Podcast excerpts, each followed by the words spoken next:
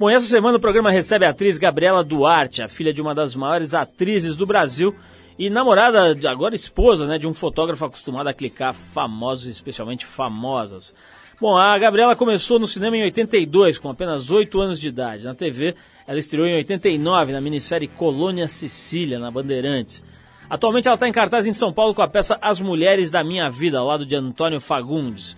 Ela tem 31 anos de idade, seis novelas, três minisséries e quatro filmes na bagagem. Acabou de fazer a novela das oito da Globo América. E agora se prepara para interpretar mais um papel importante, talvez o mais importante da vida dela, o papel de mãe. Daqui a pouquinho, então, Gabriela Duarte aqui no programa. E olha só, hoje aqui no programa também Antônio Fagundes. A gente foi até o teatro onde ele está atuando com a própria Gabriela, o Teatro de Cultura Artística em São Paulo, para bater um papo com o galã Antônio Fagundes. Bom, para começar o programa a gente fica com a música Queen Bitch. Ela faz parte do disco que o seu Jorge está lançando aqui no Brasil, só com regravações em português de músicas do David Bowie. O disco é trilha sonora do filme A Vida Marinha, com Steve Zissou. É Zissou, né, que, que se fala, o Sisu, sei lá. Enfim, aquele cara que todo mundo conhece, que fez esse filme. Aliás, esse filme passou pouco aqui no Brasil, né? A gente meio que não conseguiu ver o A Vida Marinha, mas é, parece que é um filme bem legal e que, de uma certa forma, projetou o seu Jorge é, para o cenário internacional. Ele contracena com Bill Murray e Angelica Houston, entre outros. Vamos ouvir então Queen Beach.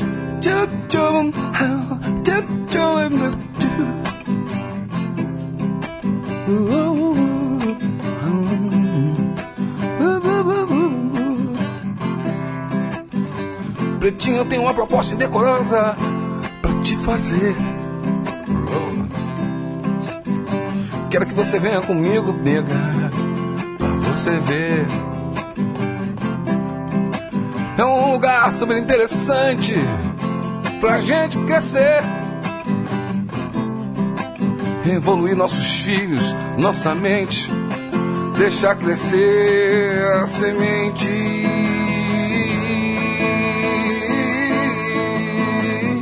Segunda, não vou trabalhar quero subir pra conferir. Eu tô querendo mudar daqui. Eu tenho certeza, nega, que você vai adorar nosso terreno. Tem tudo pra ficar grande, mas vamos devagar, começar pequeno. As frutas no pomar, a criançada brincar com você. E a gente sempre esperando a cegonha trazer o nosso novo bebê. Porque eu quero viajar, eu quero sair, sair daqui. Vou comemorar quando eu conseguir. Eu quero mudar, mudar com você, mudar com você. Segunda, não vou trabalhar quero subir pra conferir. Eu tô querendo mudar daqui. Depois vamos envelhecer juntos no nosso terreno. E fazer tudo que era muito pequeno ficar grande, grande, grande, grande, grande, grande, grande. grande. Aí expandir nossa glória. Vai, vai haver aquele que implore pra ser feliz, como nós, eu e você, nossos bebês. Vamos lá curtir, vamos sair daqui. Eu tô querendo mudar, mudar com você. Preta, não me deixe, eu tô querendo sair. Segunda, não vou trabalhar quero subir pra conferir. Eu tô querendo mudar daqui, mudar com você e o bebê. Eu quero mudar, mudar daqui, sei lá, qualquer lugar, Guarapari, Muriqui, quero mudar. Eu quero mudar. Não sei porquê. Mudar com você. Eu quero mudar daqui, mudar daqui.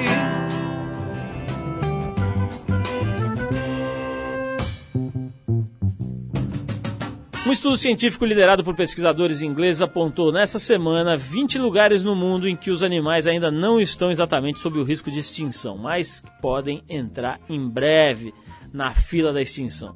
A ideia é alertar para a necessidade de prevenir antes que eles entrem na chamada lista vermelha. O que mais preocupa são os padrões de desenvolvimento humano nesses locais.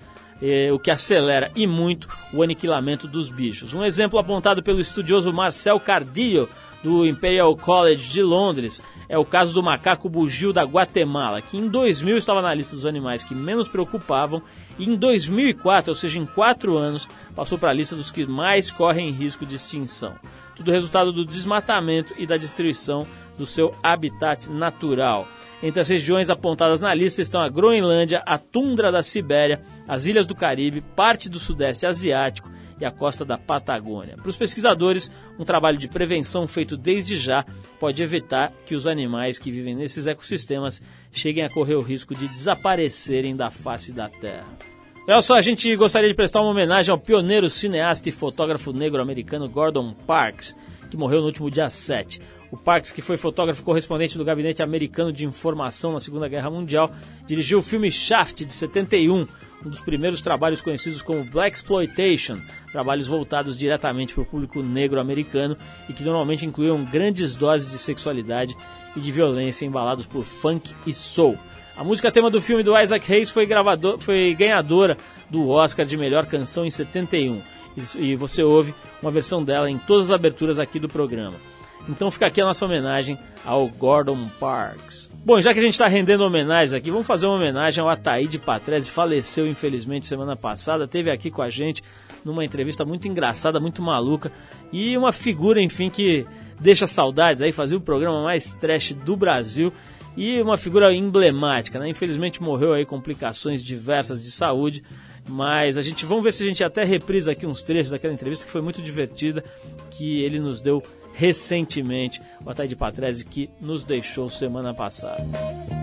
Ela tinha apenas 8 anos quando participou de um filme de cinema como atriz, O Cangaceiro Trapalhão, ao lado do Renato Aragão, da Tânia Alves e da Bruna Lombardi. Na televisão, ela começou em 89 na minissérie Colônia Sicília, na Bandeirantes.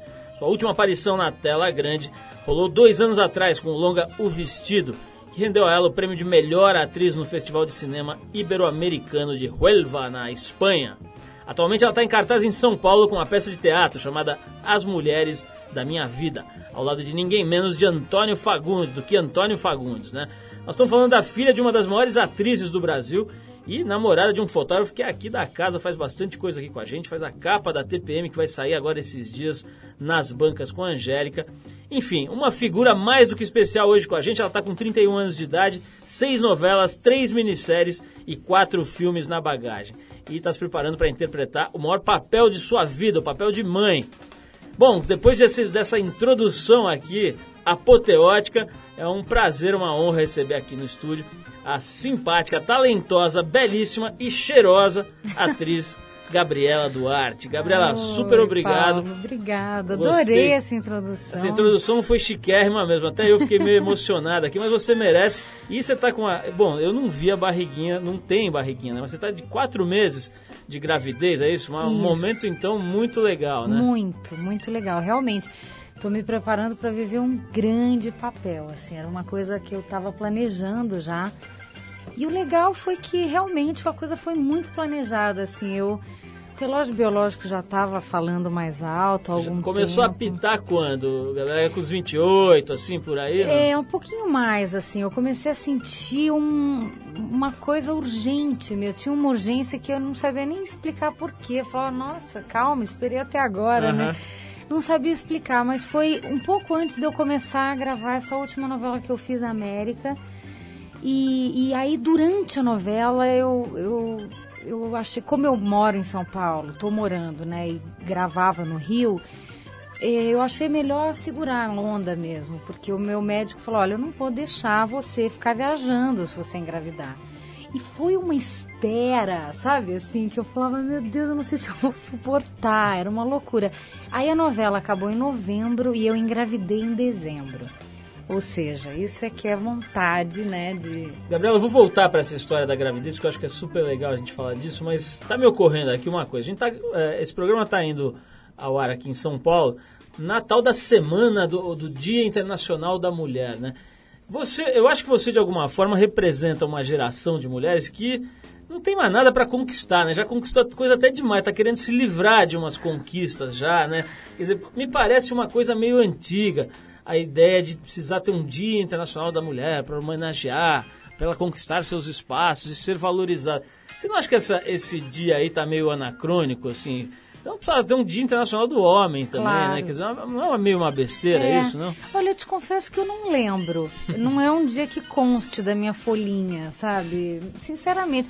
Eu entro nos lugares, as pessoas, feliz dia das mulheres, e você recebe uma florzinha. Eu acho bonitinho, mas assim, eu acho engraçado. Eu também acho que tá meio fora. A mulher já tá aí, sabe? Já tá totalmente né, integrada e já conquistou tanta coisa. É, enfim, acho mais um dia, sabe, desses que onde você, o comércio deve ganhar. As revistas ficam mais grossas, com mais anúncios, É, etc. as floriculturas vendem muito, né? Enfim. Eu acho, eu acho uma besteira. Pô, mesmo que fosse uma, sei lá, uma minoria, Dia Internacional do Homossexual Masculino. Eu Acho uma besteira, né? Quer dizer, essa, essa coisa, sei lá, acho que tem que comemorar Dia da Humanidade ou qualquer Claro. coisa do tipo. A gente por acaso lembra do dia do índio? Eu não lembro. É complicado, Sinceramente, eu né? acho que inclusive a gente tinha que festejar muito mais o dia do índio do, Do que o dia da mulher. Total. E a gente não lembra, entendeu? Tudo isso eu acho que já virou um grande comércio desenfreado. Gabriela, você falou agora do teu papel na América, na novela América, né? Eu esqueci de mencionar isso aqui na, na apresentação e é um troço importante, né? Novela das oito. É, eu acho que assim, na, na escala aí da dramaturgia, da teledramaturgia, é a coisa mais importante que tem.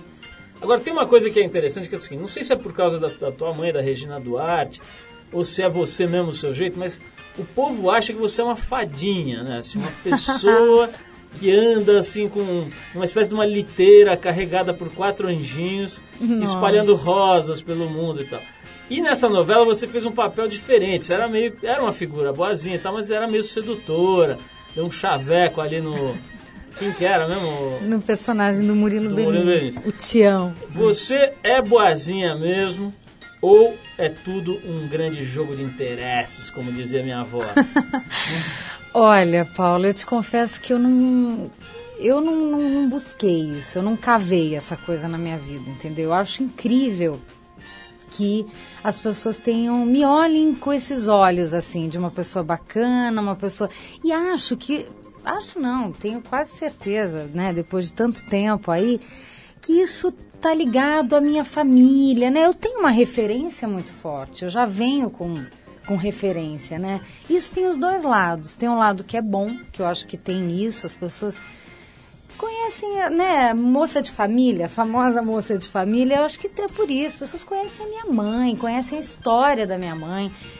Então, isso é uma coisa que eu considero positiva, apesar de que eu nunca fiz o menor esforço para ser exemplo de nada, de ninguém, para ser fadinha, para ser boazinha, nada. Eu sou eu, assim, desde sempre. Eu tenho uma personalidade que muita gente não conhece, porque as pessoas gostam de me ver dessa forma. Esse rótulo funcionou e acabaram usando só esse. É, e eu também não sou uma pessoa que fica querendo brigar a todo custo para mudar. Tem assessores querendo fazer É, mudar a não, imagem. Não, entendeu? Eu acho que assim, se tiver que, que, que mudar, vai ser na hora certa, com um papel legal, né, bacana, onde as pessoas vão dizer, nossa, olha, a Gabriela também pode ser a vilã, pode ser a, a mulher que batalha. Aliás, já fiz muitas coisas nesse sentido, mas é engraçado que as pessoas continuam querendo me achar boazinha, legal, ética. Pode combinar de fazer umas maldades por aí pra mudar essa. É, e de preferência chamar. Bater, uma- bater numa velhinha no Natal pode dar certo. É, e acho que eu vou chamar um paparazzi para acompanhar esse momento, senão as pessoas não vão acreditar. Gabriela, falando em paparazzo, é o seguinte, você tá casada, ou enfim, vai, vai ter um filho com um fotógrafo, que é um dos melhores fotógrafos aí do Brasil, o Jairo Goldfluss.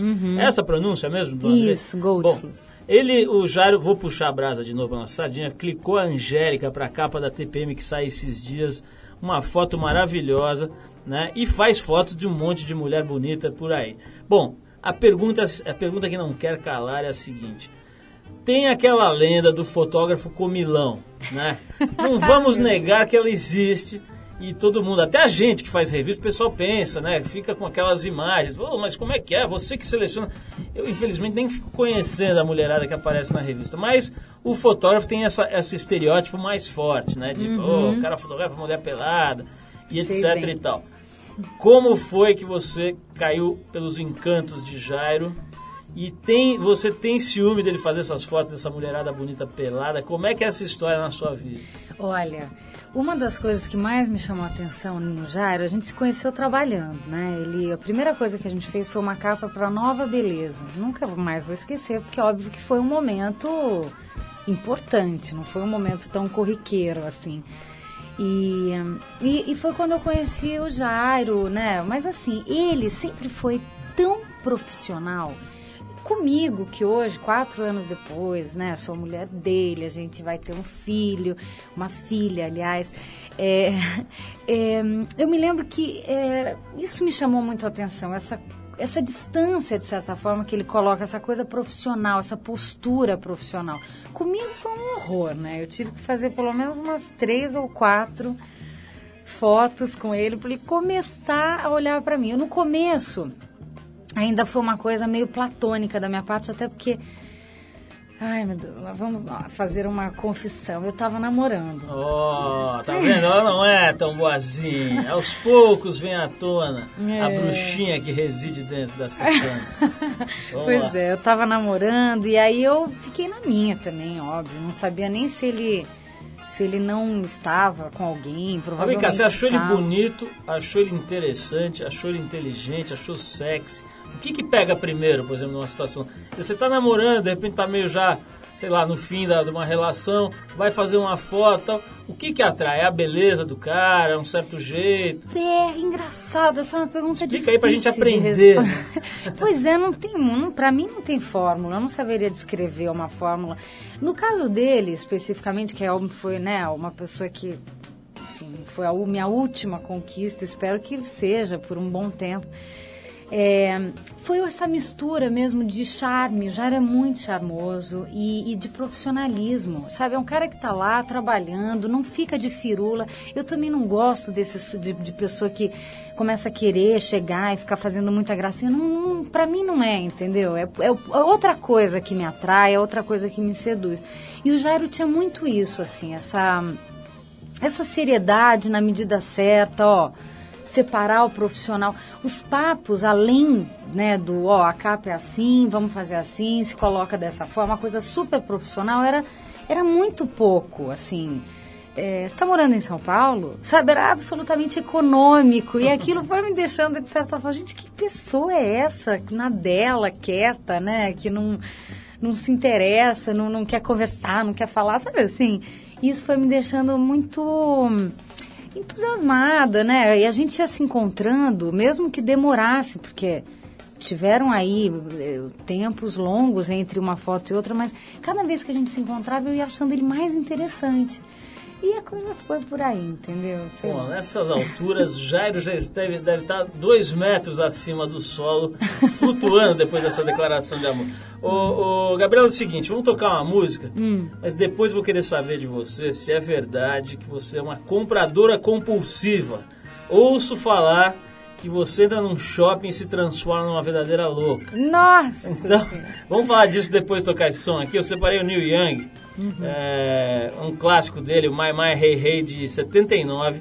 E na sequência a gente volta com a Gabriela Duarte para saber se ela se transforma na Carrie da Sex and the City e gasta todo o seu cachete em sapatos. Vamos lá.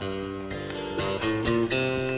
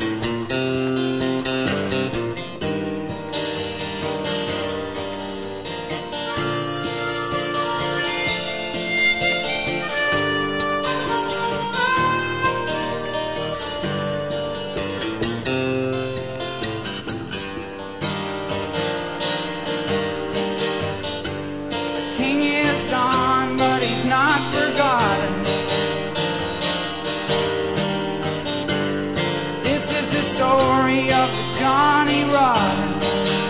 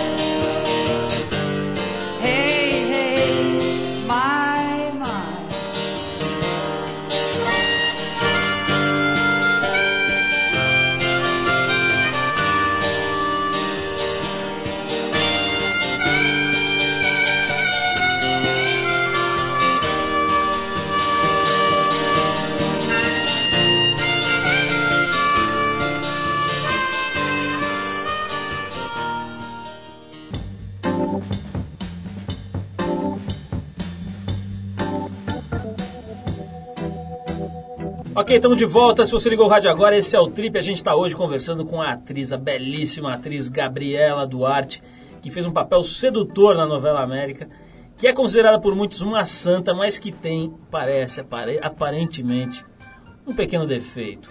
Ela se transforma numa compradora maluca quando entra num shopping center. Pelos nossos é, é, alfarrábios aqui que vieram da nossa pesquisa, ela compra sapatos, bolsas e maquiagens por atacado. Nossa. Ela descarrega, ela vai com uma caminhonete e enche a caçamba. Ô, ô, Gabriela, brincadeiras à parte, tem essa história, porque assim, a gente está fazendo a revista feminina há cinco anos, né, que é a TPM, e tem mesmo esse papo. Quer dizer, pode ser que ela.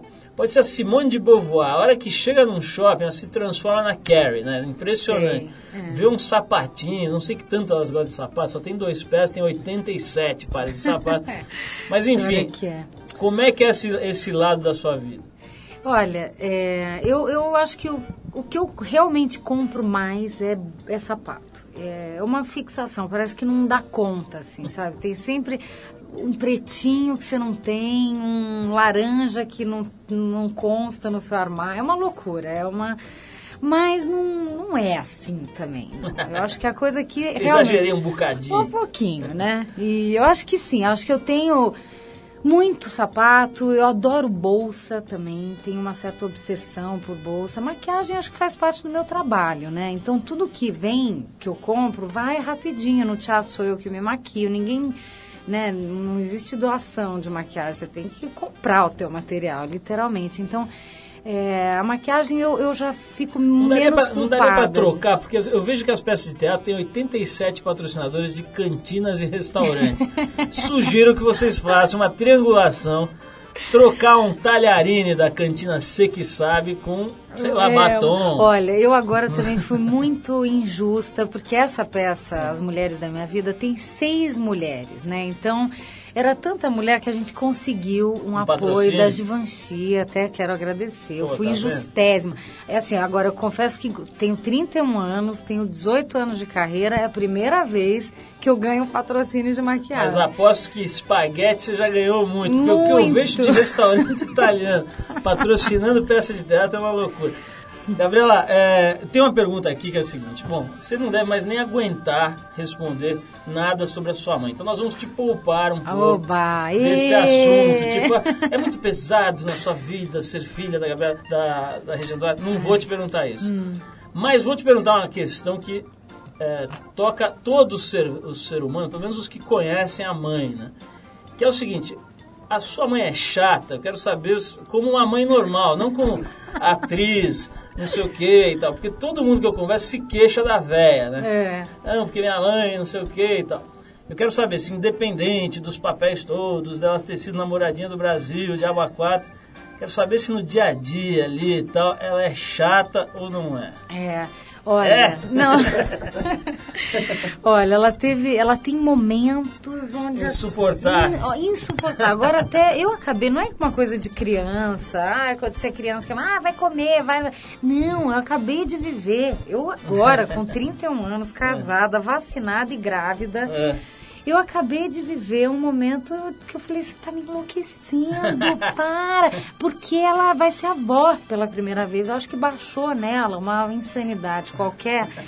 Que ela começou que você tem que fazer isso, você tem que comer bem, você tem que fazer ginástica. Eu falei, para, eu não tenho nada, eu quero, sabe, ficar quieta, eu tô enjoada. Os três primeiros meses, para mim, foram complicados, como para 98% acho que- das mulheres. E, e- e eu comecei a me sentir tão cobrada, assim, e, e de, certa, de certa forma, não, é totalmente uma coisa carinhosa, preocupada e tal, mas, porra, peraí, sabe? Eu tenho 31 anos, eu não sou uma louca. Dá licença, né, mano? É, então, como toda mãe, ela tem momentos onde realmente a coisa pega ali. Mas ela, no geral, sempre foi super relax, trabalhou muito. Às vezes ela era até meio, sabe? A gente ficava muito na, aos auspícios da babá. Tipo, por pouco você não tinha que ser adotada pela ONG Bicho Solto ali quando você era pequena, né? Pois é, por aí. Ô, ô, Gabriela, vamos fazer mais uma pausa para tocar música? Depois, na volta, eu vou fazer uma pergunta que é a seguinte. O- eu vi aqui na- na- em outras entrevistas que a gente apurou que o seu pai, que é empresário, né, o Marcos Franco, ele sempre falou que não queria que você seguisse a carreira de atriz e tal, não sei o quê. Então, eu quero saber dessa história. Já que a gente falou da mãe, vamos falar um pouco do seu pai. Quer dizer, você, de repente, faz justamente o contrário, né? Vai com tudo para a carreira de atriz. Vamos falar disso? Mas antes eu vou tocar um guitarrista que é um virtuose da guitarra, o Joe Satriani. É, já veio tocar aqui no Brasil e a gente já bota a galera aí no, no clima, do- no clima do fim de semana com a guitarra do Joe Satriani. Na sequência, a gente volta com Gabriela Duarte para falar de seu papito. Vamos lá! Thank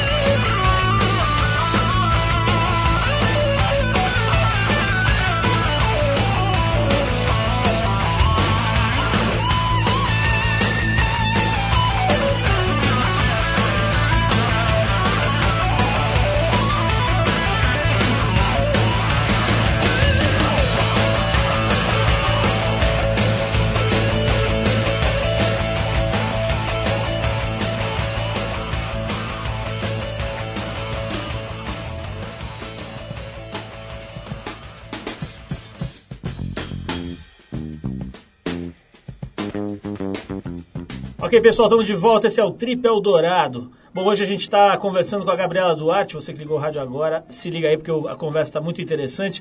Eu falei um pouquinho sobre essa história dela ter se tornado atriz de uma certa forma contra gosto em relação ao pai dela, mas vamos falar um pouquinho de teatro aqui antes da gente entrar nessa pergunta. Essa semana a gente foi ao teatro para dar uma olhada na peça que a Gabriela está fazendo, As Mulheres da Minha Vida. Que ela está fazendo, não, que ela está estrelando junto com o Antônio Fagundes. E a gente aproveitou a chance para bater um papo com o próprio Fagundes a respeito de mulheres, TV, teatro e cinema. Já que ele não vem aqui, que o bicho é meio preguiçoso, a gente foi lá para ouvi-lo. Nesse primeiro trecho que a gente escuta, o Fagundes dá sua opinião sobre existir um dia específico dedicado às mulheres, o Dia Internacional das Mulheres, comemorado no último dia 8. Né? Uma pergunta semelhante à que eu fiz aqui para a Gabriela no início do papo. Vamos ver a opinião do Fagundes. Boa noite, Paulo. Boa noite, os ouvintes da Trip FM. Antônio Fagundes está falando. É um prazer estar aqui com vocês. Eu sei que tem um público grande ouvindo aí. É, eu sempre achei engraçado que não tem um, um dia do homem, né? O dia do homem, o homem é, são todos os dias, né? Eu, eu, acho que é sempre divertido ter um dia a mais para a mulher, mas eu, eu gostaria de imaginar um, ainda uma sociedade onde todos os dias fossem dos homens e das mulheres, onde houvesse realmente igualdade de direitos, de oportunidades e que a gente não tivesse que salientar um dia do ano para comemorar isso. Né? Bom, agora o Fagundes comenta o momento que a televisão está atravessando, né? com a Rede Globo perdendo um pouco da sua audiência, outras emissoras produzindo cada vez mais, roubando um pouquinho ali dos telespectadores que até agora estavam é, é, completamente hipnotizados ali pela Rede Globo, de repente a coisa começa a mudar. Vamos ver a opinião do Antônio Fagundes. Esses, digamos, esses altos e baixos, novelas que agradam, novelas que não agradam, programas que dão certo, programas que não dão certo, fazem parte da história da televisão, do teatro, do cinema brasileiro e internacionais. Tem filmes internacionais, filmes americanos que você sabe que foram gastos lá mais de 200 milhões de dólares e que não vão bem. A, a diferença que, que, existe agora é que é, quando, por um acaso, uma das emissoras erra e a outra dá uma acertadinha, então as coisas começam a ficar complicadas. Porque antigamente, como só tinha a TV Globo, as outras emissoras não, não competiam na mesma área, né? Então a, a, nenhuma emissora fazia telenovela, nenhuma emissora conseguia bater de frente com a TV Globo ocasionalmente, quando um, um, um, programa qualquer da TV Globo não der certo, se as outras emissoras tiverem programas bons para colocar no lugar, a concorrência está instalada. Bom, deu para você sentir um pouquinho como é que funciona a cabeça do Fagundes aí em relação a esses temas. E para finalizar, ele conta para a gente é, se ele concorda com as pessoas que dizem que atuar em TV é bronze, em cinema é prata e em teatro é ouro. Eu adoro essa só que eu vou pintar no para-choque do meu carro essa frase. Vamos ouvir a opinião do Antônio Fagundes. É, eu, eu acho que não, não tem comparação. Quer dizer que você não poderia dizer que uma coisa é melhor do que a outra, porque são veículos radicalmente diferentes, não só na sua proposta, como no seu alcance também. Né? Você, num programa de televisão, você é assistido no Brasil por uma marca absurda de quase 70, 80 milhões de pessoas. Né?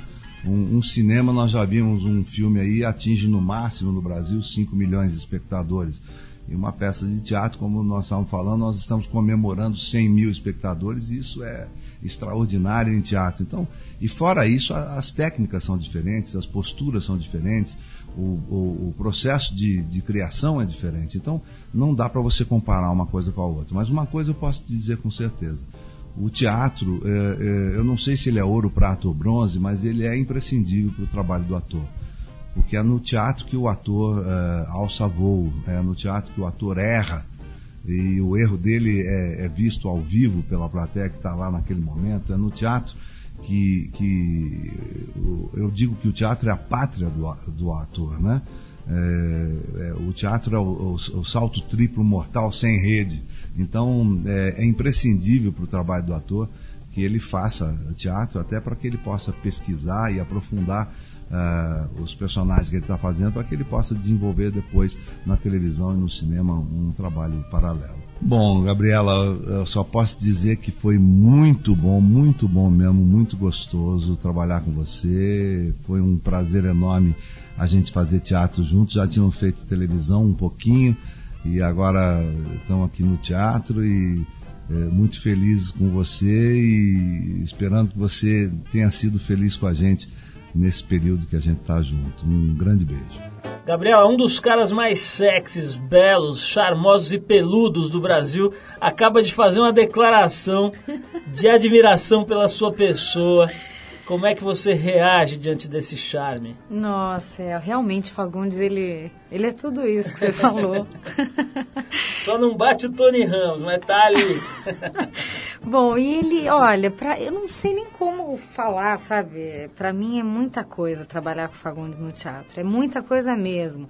E agradeço, assim, tudo que ele fez. E olha que a gente teve pouco tempo de ensaio, nesse pouco tempo ele me deu toques, assim, muito preciosos, não só para essa produção, mas para minha vida. que Bicho é um monstro, né? Um Ele é. mestre. É, né? ele é. Ele, ele, ele, ele enche aquele teatro imenso e ele fica com aquela plateia na mão. É uma coisa impressionante. Então, retomando aí, o teu pai disse em alguma- algumas oportunidades que não queria que você seguisse a carreira de atriz. Você acabou de falar é, o quanto você se dedica para estudar, para desempenhar bem esse papel já, acho que há 18 anos, não é isso? É, uhum. Como é que foi essa história? Quer dizer, ele resistiu, te encheu o saco? É, ele não queria que eu fosse atriz muito cedo. Ele, ele me segurou o máximo possível, né? Eu acho que tem isso. Eu acho que os pais, eles.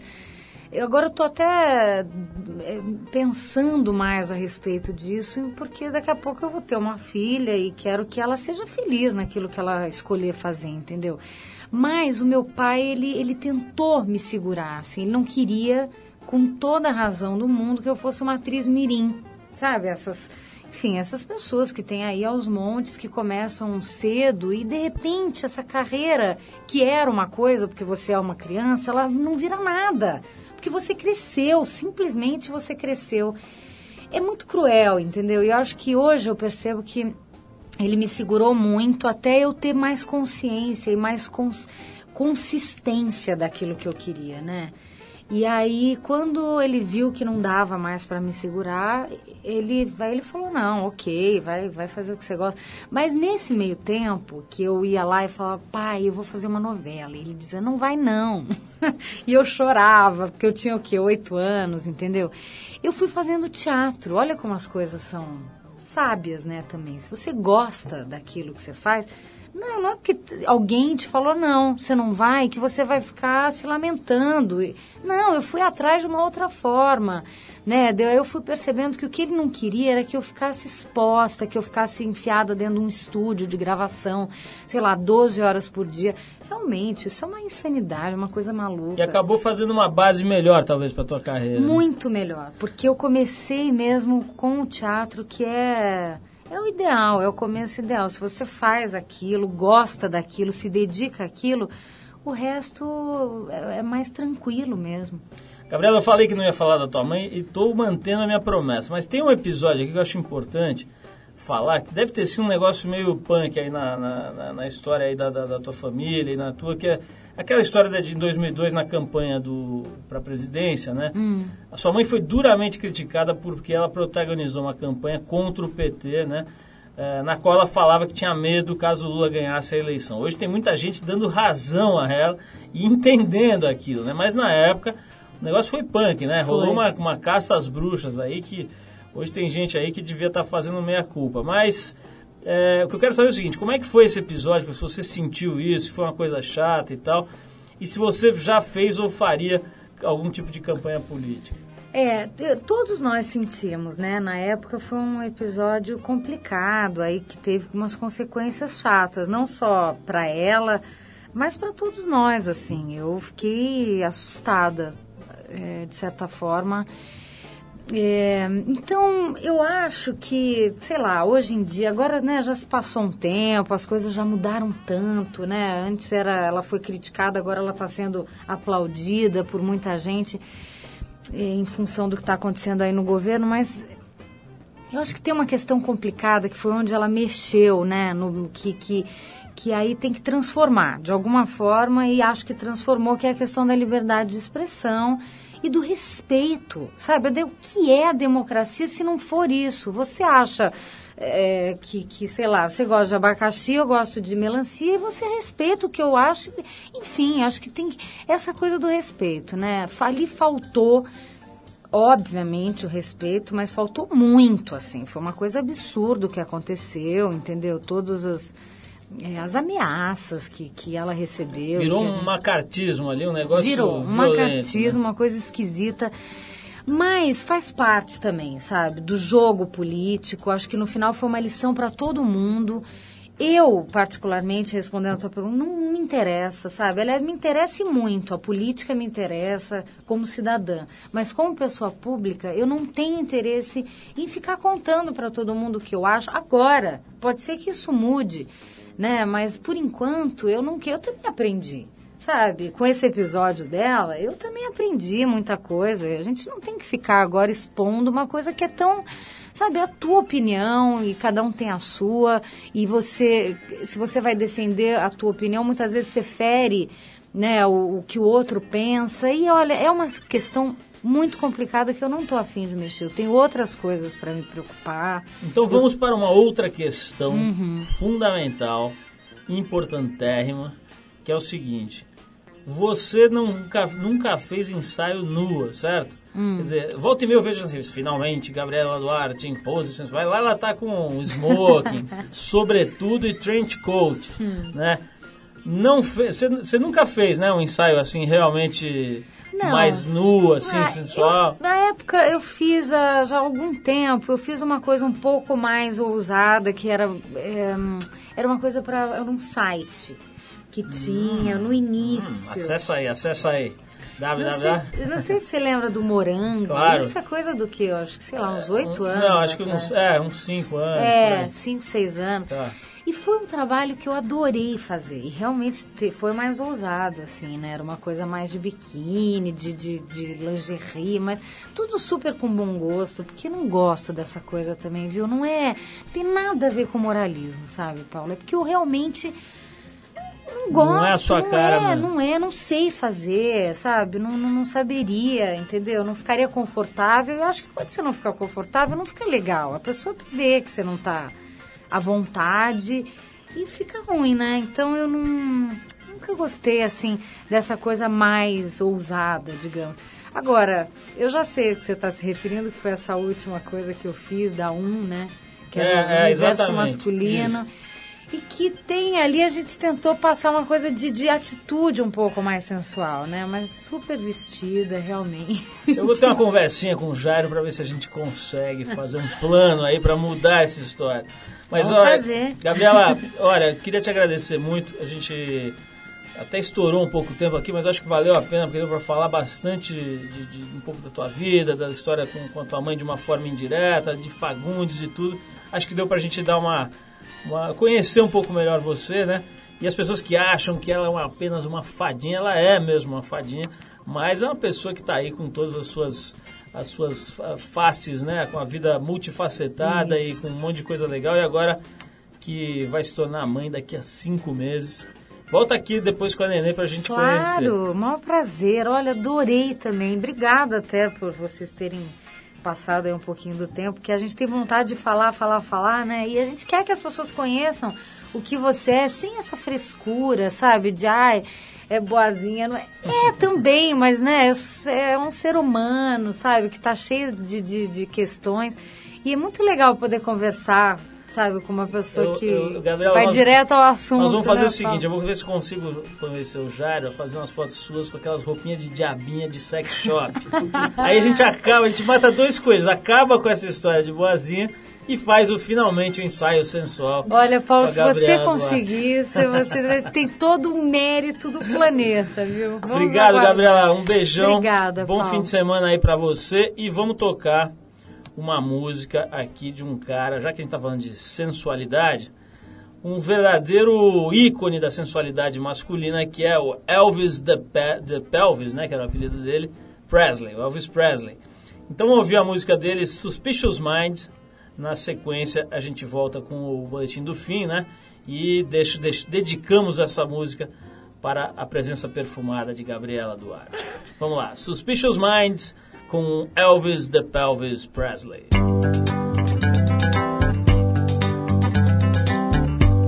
We're caught in a trap. I can't walk out because I love you too much, baby.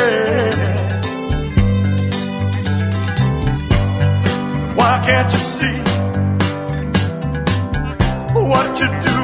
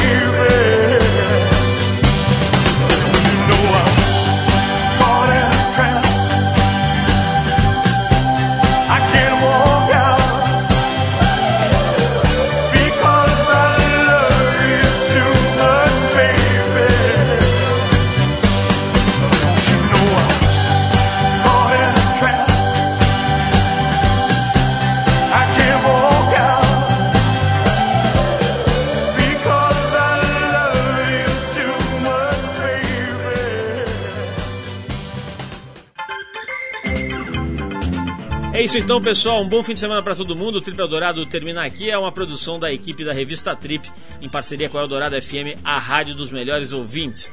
A apresentação é de Paulo Lima, participação excepcional de Arthur Veríssimo, a edição de Ricardo Moreno, a produção e os trabalhos técnicos de Alexandre Potashev. Para falar com a gente, anota aí o e-mail radio@trip.com.br. Semana que vem a gente volta nesse mesmo horário, sexta às 8 da noite, e com as nossas edições Trip Eldorado Shortcuts às terças e quintas durante o Trilhas e Tons. Um abração, valeu!